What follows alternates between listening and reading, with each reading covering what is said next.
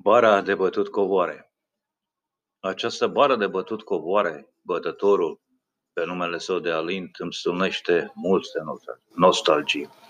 În timpul copilăriei mele, bara de bătut covoare era un reper foarte important pentru toate categoriile de vârstă, deoarece în jurul bătătorului se desfășurau multe fenomene sociale interesante. Activități gospodărești, sportive, întâlniri tovărășești sau bârfe de cartier își dădeau mâna în jurul acestui bătător. Bara de bătut covoare era un loc de socializare, dar și de joacă pentru copii și pentru adolescenți, of course, aflați în căutarea primelor iubiri. În timpul zilei, bătătorul era ori poartă de fotbal pentru băieți, ori bară de gimnastică pentru fete. Când se lăsea seara, însă, intrau în arena adolescenții, care o puneau de o bârfă mică sau un loc de întâlnire pentru agățat, gagici. Însă funcția primară a acestui bătător era, of course, bătutul de covoare. Bara de bătut covoare reprezenta simbolul curățeniei, unde în special de Crăciun, de Paște sau cu ocazia curățenii generale de primăvară sau de toamnă, locatarii se aliniau la bară pentru a-și etala persoanele și preșurile obosite și pline de praf.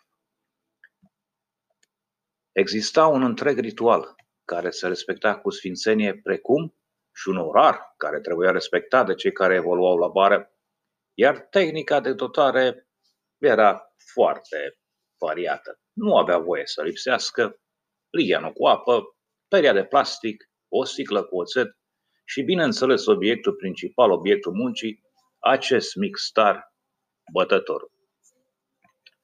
Bărbatul era eroul principal. El era vânjosul care venea cu cel puțin două covoare pe umăr, un pres sub braț și tot el era acela care își umfla mușchii în mânuirea de zivolta bătătorului, care altoia cu furie și fără milă persoană îmbibat și supra-saturat de praf. Însă, la această activitate gospodărească participau deopotrivă femeile, precum și tinerii și copiii. Bara nu era discriminatorie, era un personaj boem care îmbrățișa cu prietenie și căldură pe toată lumea, indiferent de vârstă sau sex. Acum câțiva ani, când am fost în România, am observat că în multe locuri bătătorul a fost exterminat. Extermin, exterminat. Scuze.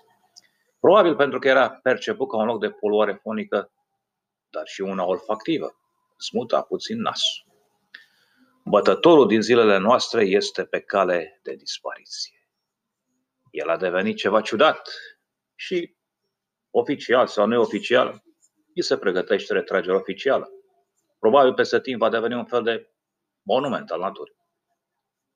Acum covoarele beneficiază de aspiratoare performante sau de curățire chimică.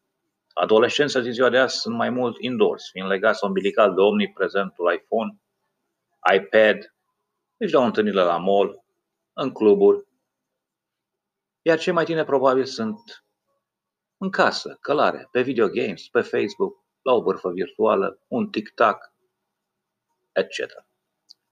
Cei care acum sunt în clasele primare probabil să uită la bătrâna, obosită și prăfuită bară cara o relicvă, o ciudățenie pierdută în timp și spațiu.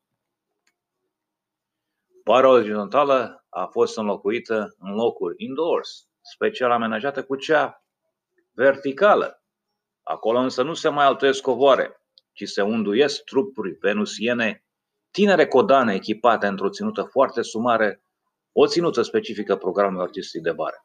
Pentru mine însă, precum și pentru mulți alți din generația de dinainte de 89, banala și nevinovata bară de bătut covoare a reprezentat un punct de reper de neuitat din perioada copilăriei mele.